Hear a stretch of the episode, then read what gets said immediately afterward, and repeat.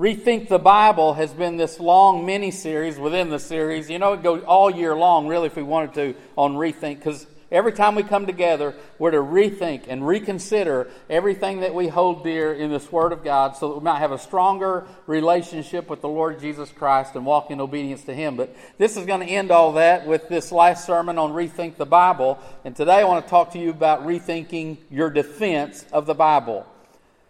A vacuum cleaner salesman was going house to house. He wasn't having any luck in that community because other vacuum cleaner guys had already preceded him. So he headed outside the city limits out into the rural area and he was going to all these farmhouses, went down every dirt road you could ever imagine. He went down this long dirt road. He gets to the end and finds this farmhouse. He knocks on the door. The lady answers the door. And by this time, he had worked himself up. He had to get a demonstration in, so he had a can of dirt from the front yard. And right when she opened the door, he tossed it in there on her carpet. And he said, I'll make a deal with you. If this super duper heavy duty vacuum cleaner doesn't get up every bit of that dirt, I'll eat what's left. She turned around, walked away, went to the kitchen, came back, handed him a spoon, said, We don't have any electricity out in these parts. the problem with assuming things or presuming things, sometimes you have to eat dirt. You got to be able to back it up. And there are critics out there who want to claim that this is not truly the truthful Word of God. They've got to be able to back that up. And many do not do that. They take presumptions. They make assumptions by what someone else said. Someone else, a dear friend doesn't believe the Bible, a dear friend doesn't believe in God, and so they say, Well, I don't either. And they make assumptions not based on fact, but on hearsay or on falsehood. But before we pat ourselves on the back about being people of the book who do believe this is the Word of God, we ought to ask ourselves this same question Do we have a defense? Are we going on assumption or presumption? Because when we started this about a month ago on the Word of God, we said one of our, unfortunately, most common answers we give is, well, I was taught to believe the Bible is true. My parents told me the Bible was true. My Sunday school teacher believed the Bible was true. The preacher preached on it and said the Bible was true. And here's one that's uh, really tossed around out there. Besides that, I've tried it and it works for me. And if that's our defense, we need a better defense, I think. We need a better defense, and I've tried it, and it works for me. Because what do you say to the individual that is attending a 12 step program right now for alcoholism, and he is there, and he's going, and he's going faithfully, and they've told him and taught him as they do to believe in a higher power, however you come to know that higher power to be. Whatever you come to know that higher power to be. You believe in that. You've got to believe in a higher power, they say. He hears that. The next day, he's having coffee on his back deck, and he looks out there, and that same little squirrel comes trickling out across the yard that he's seen for two years. And he says, You know what?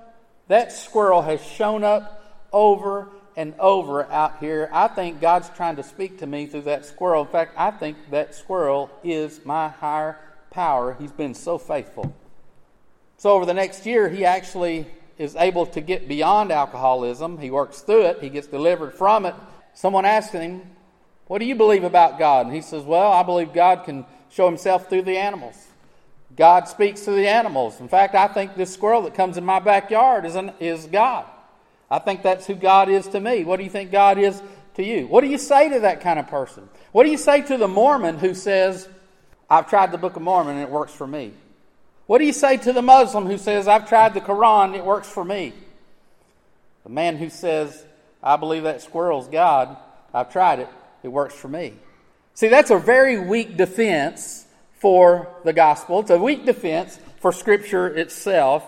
And I think we all would do well to increase and improve our defense as to why we believe this is truly the Word of God. Scripture tells us to be ready to give a defense for the faith. Something other than, well, I've tried it and it works for me. So we're told and commanded to do that. Look, this, this Bible isn't true because it works for us. It's, it works for us because it's true and it's real and it's alive and it's active. And it has the Holy Spirit working with it and behind it. But look on the screen, 1 Peter chapter 3, verse 15. But sanctify the Lord God in your hearts, and always be ready to give a defense to everyone who asks you a reason for the hope that is in you, and answer them with meekness and fear. Now go to 2 Peter, because in 2 Peter he outlines for you and I a great defense of the gospel. It's really what he does. 2 Peter chapter 1 verses 16 through 21.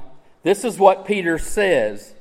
For we did not follow cleverly devised stories when we told you about the coming of our Lord Jesus Christ in power. But we were eyewitnesses. You ought to underline that word eyewitnesses of his majesty. He received honor and glory from God the Father when the voice came to him from the majestic glory, in other words, from the heavens, from God above, saying, This is my Son whom I love. With him I'm well pleased. Verse 18. We ourselves heard this voice that came from heaven, and when we were with him on the sacred mountain we also have the prophetic message as something completely reliable, and you will do well to pay attention to it as to a light shining in a dark place until the day dawns and the morning star rises in your hearts. Above all, you must understand that no prophecy of Scripture came by the prophet's own interpretation of things, for prophecy never had its origin in the human will, but prophets, though human, spoke from God as they were carried along by the Holy Spirit. Now, we've, we've been on that for a couple of weeks, but it sounds as if Peter's having to answer critics and skeptics who were saying that Scripture's unreliable, that Jesus was not the Messiah, that the things he did did not really happen. It's like verses 16 through 19, we have a defense for us as well. And so I want to give you this defense, this wording of a defense, as we, uh, as I've found in the words of a pastor from Spring, Texas. He's in Kenya now, actually, named Voddie Baucham. Some of you have heard Voddie Baucham preach, perhaps. Here's what he says, and I thought it was good, so I've stolen all this. All right, let's just make it personal. I choose to believe the Bible because it's a reliable collection of historical documents written down by eyewitnesses during the lifetimes of other eyewitnesses who reported seeing supernatural events taking place which fulfilled specific prophecies and who claimed their writings to be divine rather than human in origin. And this can be your argument. That's what I'm getting at. This is to be our argument. It's not mom and dad said so. Our argument has to be better than that. We used to live in a day and age, people my age, where everybody pretty much went to church at some point in time or another. Everybody believed, they just accepted that God was real, whether they served Him or not, whether they put their trust in Jesus or not, they accepted that as true. But we live in a postmodern age. People don't believe that anymore. People want to be convinced. People want to disprove or, uh, or prove things to be true or not. They're not just going to take our word for it. So here Peter argues, just like he had to do in his day, he argues for us. Here's our defense. There were multiple eyewitnesses. Now, that's simple, isn't it? Somebody says, Why do you believe the Bible's true? Well, I tried it and it works for me. No, that's not going anywhere. There were eyewitnesses, for one. We read about them in the Scripture. So I believe the Bible because there were eyewitnesses who lived in the time of other eyewitnesses. They weren't just one or two people. Individual eyewitnesses laid claim to the things that Jesus did, they saw him. Small groups said the same thing, and then a huge group said the same thing.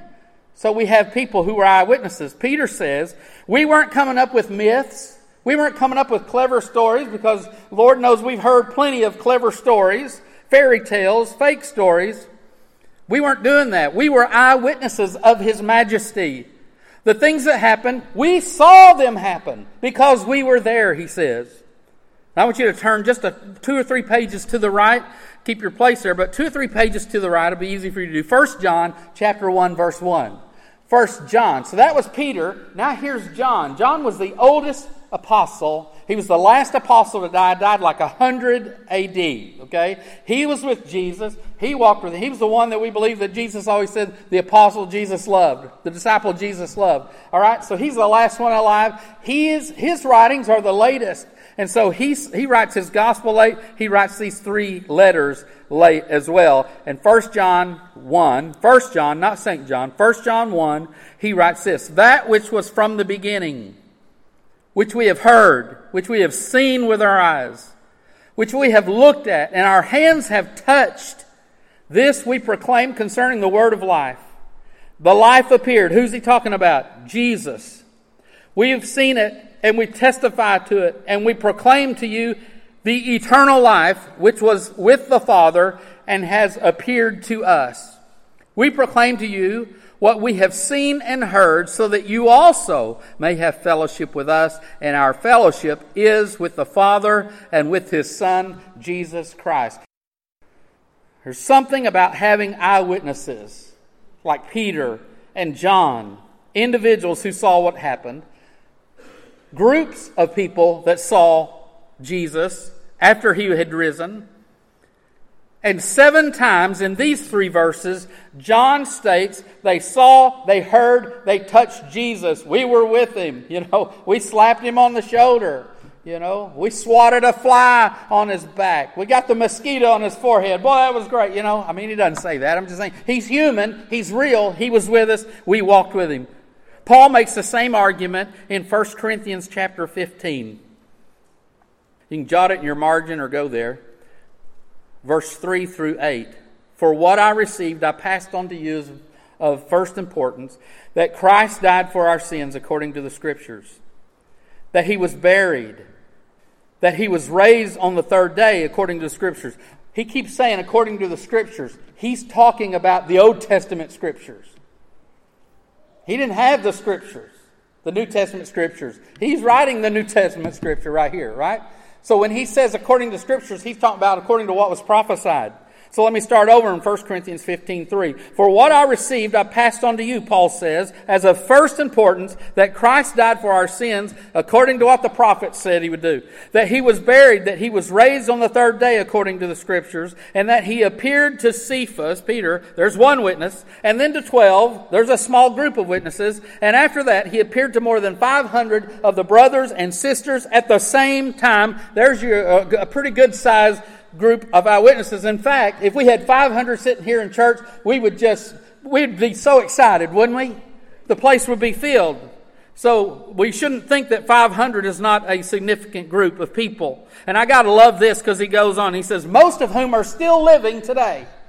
I love that. Can you imagine? Most of whom are still living, though some have fallen asleep or died. And then verse 7 he says, Then he appeared to James, then to all the apostles, and last of all, he appeared to me. See, Paul didn't walk with Jesus. Jesus appeared to him on the road to Damascus. He had an encounter with the risen Christ, just as the others had an encounter with the risen Christ. And when Paul writes this letter, about 30 years had passed since Jesus had risen and since the time of Pentecost. And he says, of all those witnesses to whom Jesus appeared after he rose from the tomb, most of them are still alive. So if you don't believe what I'm saying, go ask one of them. Go ask those people because they're still around. And you see, having eyewitnesses makes for a stronger defense in any court of law. It's a strong defense when you have people who were there and who saw what happened.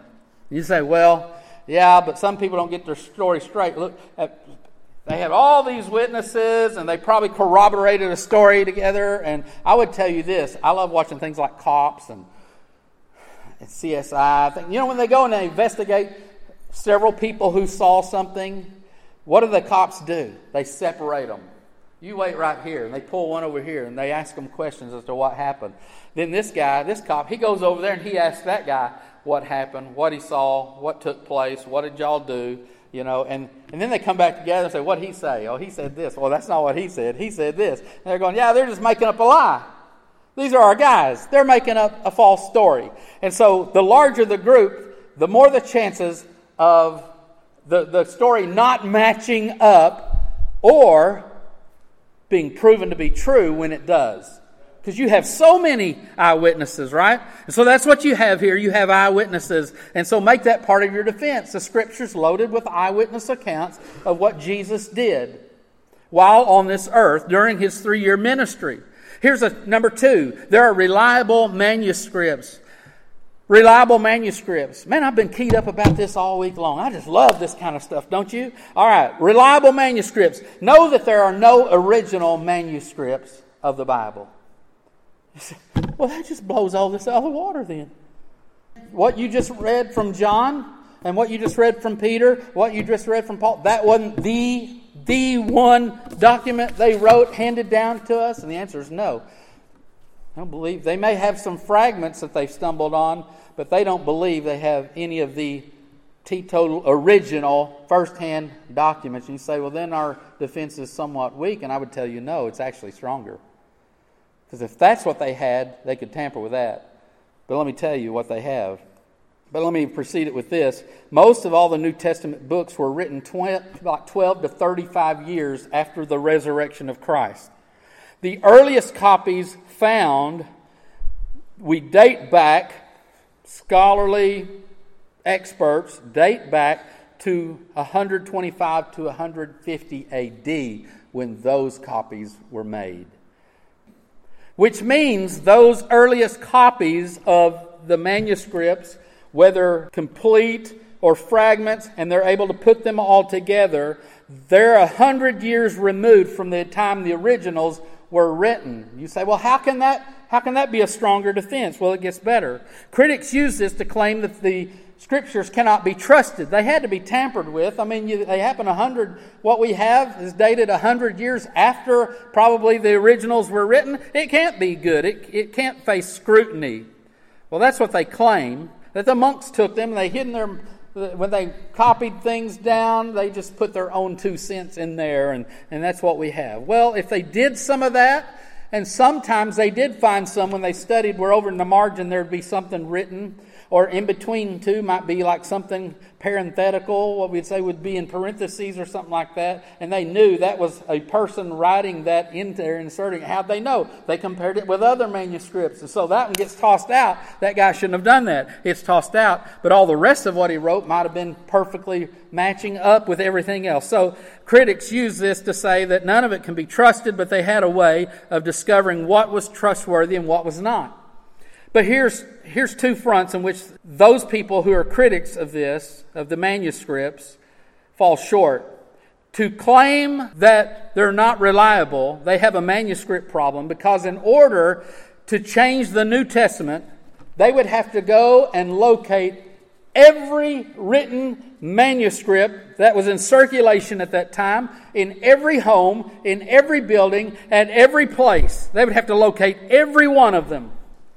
And that includes what we know and have as 6,000 copied manuscripts. 6,000 plus portions of manuscripts found throughout Asia Minor, Spain, Africa, the Middle East, because that's how many we have dating back to that time. Next, after finding these 6,000 plus copies, they must somehow manage to take them, steal them, do whatever, rewrite the content, and do it in the same exact way so that it shows that it had, was the original, the original copy, even though they didn't have the same leather that it was written on or the same papers that it was written on and available to them, because now they're 100 years removed, right? Or they, nor do they have the same ink from and all these things are tested. All these things are tested for authenticity. Last, they would have to return these copies to their rightful places and owners without them getting caught doing so, and that's an impossible task. So, experts found these 6,000 copies, and when compared of these 6,000 that they have narrowed it down to, there is 99.9% accuracy between all of them. So these people, these critics, have a major manuscript problem. Second, to prove this, they have a dating problem also. They argue that these 6,000 plus copies are unreliable simply because they are 100 to 150 years removed from the dates of the writing of the originals. But it doesn't fit the normal standard they also use when dating other literature, other ancient writings. They don't use that standard, they don't use it at all. In fact, they would say that is more reliable. So it's very acceptable evidence for proving the reliability of secular writings, so long as those copies have a minimal number of mistakes or misspellings or any discrepancies. Here's some examples. Julius Caesar wrote Gallic Wars. Of the Gallic Wars, there are only 10 known existing manuscripts, not 6,000, only 10. And the earliest one is 900 years removed from the time of the writing. 900 years is a long time, but they consider it reliable, these existing manuscripts. Why? They pass the test, they agree with each other. Aristotle wrote Poetics, and there are only five copies of his writing in existence. The early, reliable, earliest reliable copy found dates back 1,300 years from the time of the original writing. 1,300 years. Homer's Iliad and Odyssey, the copies are 2,100 years removed from the date in which he wrote them. How can they say that they're reliable? Well, they match up. They match up. The New Testament, more than 6,000 copies that are only 100 to 125 years removed, not 2100 years removed. They were written during the lifetime of many of the original eyewitnesses still living during the days of John. There were some who were alive. John died in 100 AD. Some of them were still living up until the days of Polycarp, John's disciple, who became the bishop at Smyrna. We know that. So, not just five copies, not just 20 copies, not 2,000 years after the fact, or even 900 years after the fact, but 6,000 copies having 99.9% accuracy located throughout the known world at the time. Third, these eyewitnesses reported seeing supernatural events. Turn back to 2 Peter chapter 1. Just giving you fuel for your fire, okay? They reported them. 2 Peter 17, 1, your defense here verse 17 and 18. You say, well, there were eyewitnesses. The manuscripts are reliable. There were supernatural events that they saw and reported and recorded for us. In verse 17, Peter says, We saw Jesus receive honor and glory from God the Father when such a voice came to him from the excellent glory, talking about hearing the voice of God, saying, This is my beloved Son, in whom I'm well pleased. When we were with him on the holy mountain, he says, This happened, this took place. Jesus, remember, had taken Peter, James, and John with him on the mountain. He said, Wait here with me. The Bible says they waited so long, they built these little huts. That's what they used to do. That was one of the Jewish things that they did in the celebration of booths, right? Tabernacles. And so they built these and they stayed there for a while with Jesus. And while they were there with Jesus, he was transfigured. He took on a glorified state with them. And who shows up? Moses and Elijah show up and appear with him. In fact, one of them said, Lord, it's good for us to be here. In other words, we can't believe this. Old Testament saints right here with you before our eyes. And what we're seeing of you, you're not like what you were when you were with us. You're taking on a heavenly state here. We're talking eyewitness accounts of miracles performed by Jesus and the apostles withered hand growing back, a man blind receiving his sight, a paralytic, a paralyzed man since the time he was born. He said, Rise and walk again. He rose and he leaped around and he began to praise the Lord. Or how about this one? Jesus telling his disciples, Get in the boat, go across, I'll meet you over on the other side. Then a little while later in the ship, one of them says, Hey, fellas, didn't Jesus say he was going to catch back up with us later? Yeah, that's what he said. Did he say how he's coming? No. Hmm. Well, he coming. there he is. He's coming. And here comes Jesus out across the water. Here's the best one of all with their accounts, these supernatural events. Friday, dead. Sunday, risen. Amen? Friday on the cross. Sunday, an empty tomb. So you can have a defense. I choose to believe the Bible because it's a reliable collection of historical documents written by eyewitnesses during the lifetimes of other eyewitnesses who reported seeing supernatural events taking place which fulfilled specific prophecies. Let's just touch on that. There are prophecies fulfilled. Prophecies fulfilled. To prove the Bible to be unreliable, critics would have to somehow, somehow, changed the more than 300 prophecies written from the Old Testament about Jesus, which occurred pertaining to him alone. His birth, virgin born, his life, his ministry, his death, burial, resurrection, the sky growing dark uh, for three hours, the, the veil of the temple being torn in two, and, and opening the way for everyone to come to, to the Lord God through faith in Jesus Christ. All these prophecies pertaining to him had to be changed. You have to go back and change the documents. Facts such as where he would be born, that he would die, how he would die, that he would have been betrayed, that he would be crucified alongside two criminals was prophesied, and a host of other details. And it's funny how 700 years before Christ was even born, Isaiah shared the details of how he would die. He says in Isaiah 53 7, he was oppressed and afflicted, yet he did not open his mouth. He was like a lamb led to, uh, to, the slaughter, and as a sheep before its shearers remained silent, so did Jesus not even open his mouth. And then 730 years later, Matthew and Mark both write in their Gospels that Jesus stood silent before Pilate. He stood silent before his accusers as he was being falsely accused. And I want you to know if you falsely accuse me, I'm coming back at you. I'm going to say something. I'm going to stand up for numero uno right here. Jesus said nothing. He knew he was innocent. He said nothing. He stood silently and he took what was coming to him. So, for those who don't want to claim, who want to claim the Bible is not trustworthy as God's word simply because it's unreliable, they have to deal with these unchangeable facts.